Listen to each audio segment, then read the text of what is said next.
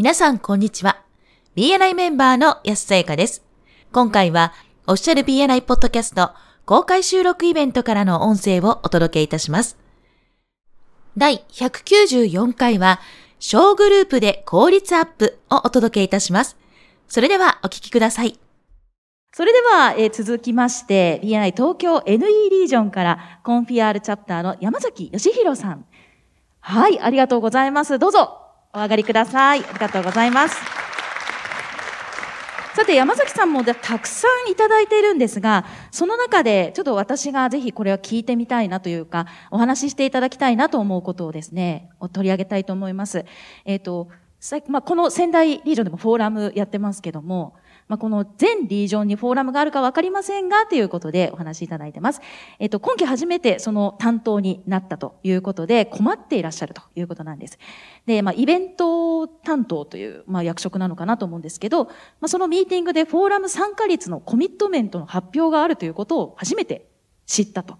で、今までそういうことは自分事ではなかったけれども、初めて自分がその役割を担ったことで、自分のことになったと。で、あまり低いコミットをするっていうのもどうかと思いますが、まあ、ミーティング、ビジネスミーティング、定例会と違って縛りのないところでもあって、予定もメンバーさんそれぞれあるので、フォーラム参加の強制ができません。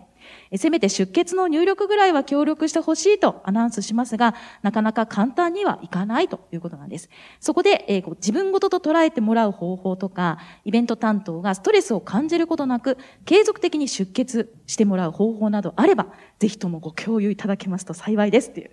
そういう話なんですけれども。はい。はい。補足ございますか？そうですね。あのー、まあ確かにあの、イベント担当になる前は、あの、出血の入力、まああの、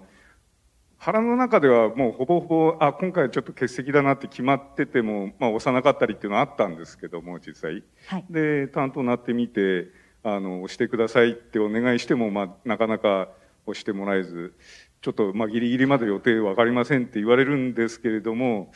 あの、リージョンからはやっぱり催促されるし、あの、まあ、どう、どうせ多分腹の中では決まってるんでしょってこっちのとしては思っちゃったりするんですけれども、さすがにそういう言い方もできないので、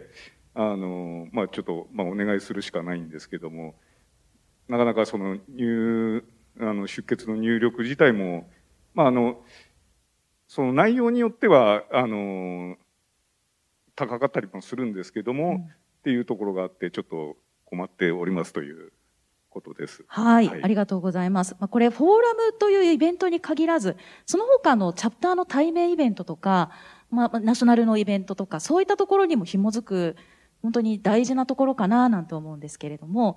あの山崎さんがもうすぐメンバー歴1年になられるということで、まあ、そういった意味でもやっぱり先輩メンバーにちょっと言いにくいっていうのももしかしたらあるのかななんてちょっと思いましてこの質問を取り上げさせていただきましたさて大野さん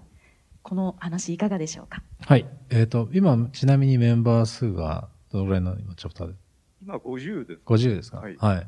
やっぱりね、あの人数多くなればなるほど、やっぱりそういったイベント担当の方の負担って、やっぱりどうしても大きくならざるを得ないと思うんですけど、一つ、あの、その負担を減らす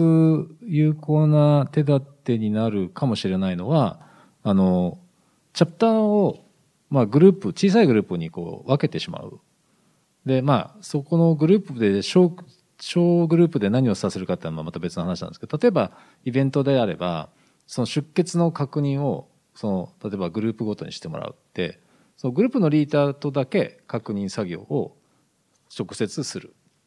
全員に連絡しなくても例えばまあ5つなら5つ7つなら7つ、まあ、それぐらいであれば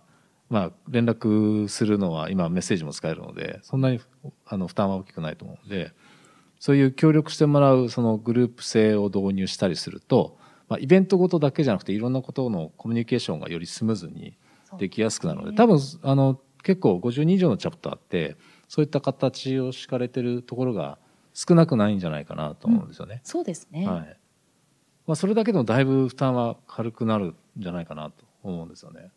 確かになるほどです。ありがとうございます。はい、確かに結構半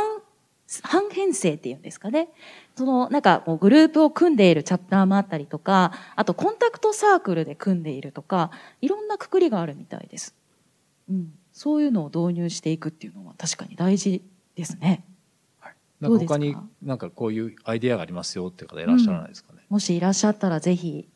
大声で教えていただけると音声で残ると思います。あの、あれですか、出血の返事をなかなかくれないのが課題なのか、それとも参加してもらえないのが課題なのか？まずは出血の入力からかな、まあ、参加率も問題ではあるんですけれども、はいうんまずはあのその、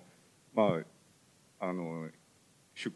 出席するのか欠席するのかその意思表示をはっきりしましょうよあっていうとこうんろが課題かなと。あともう一つ、あの、使えそうかなと思うのは、まあ、毎週ミーティングをされていて、その時に、回答率をアップデートして、こう、グラフかなんかで示したりする視覚的に。今、オンラインじゃないですか。はい。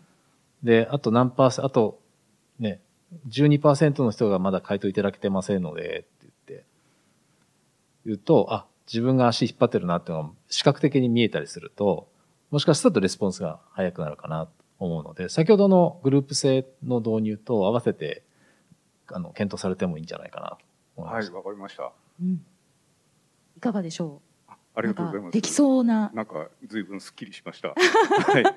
よかったです。それは。ありがとうございます。ありがとうございました。はい。ということで、コンフィアールチャプターの山崎さんでした。ありがとうございました。いや、結構この、本当に出血出るのか出ないのかをはっきりしてほしいっていうのは、やっぱりどこのチャプターでもある、あるあるの問題なのかななんて。ちなみに私はあんまり得意じゃない方です。ああ、そうなんですかはい。まあ、たまたま見たときパッと返事できればいいんですけど、あ、はい。ちょっとこれ微妙だなっていうと、やっぱり後回しになっちゃって、はい。で、その、忘れちゃうんですよね。やっぱりこう、メッセージとかって流れてっちゃうので、はい。確かに。あの、やっぱり気がつくと催促されてたりしますよね。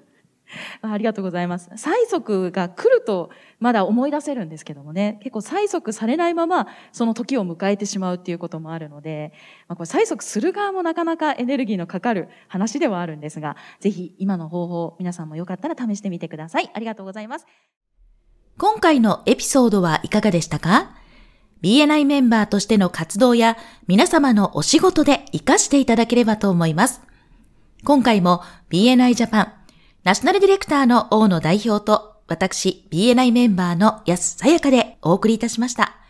このポッドキャストはコンビニの人材育成を支援するコンクリ株式会社の提供でお送りいたしました。それでは次回もオフィシャル BNI ポッドキャストでお会いしましょう。See you next week!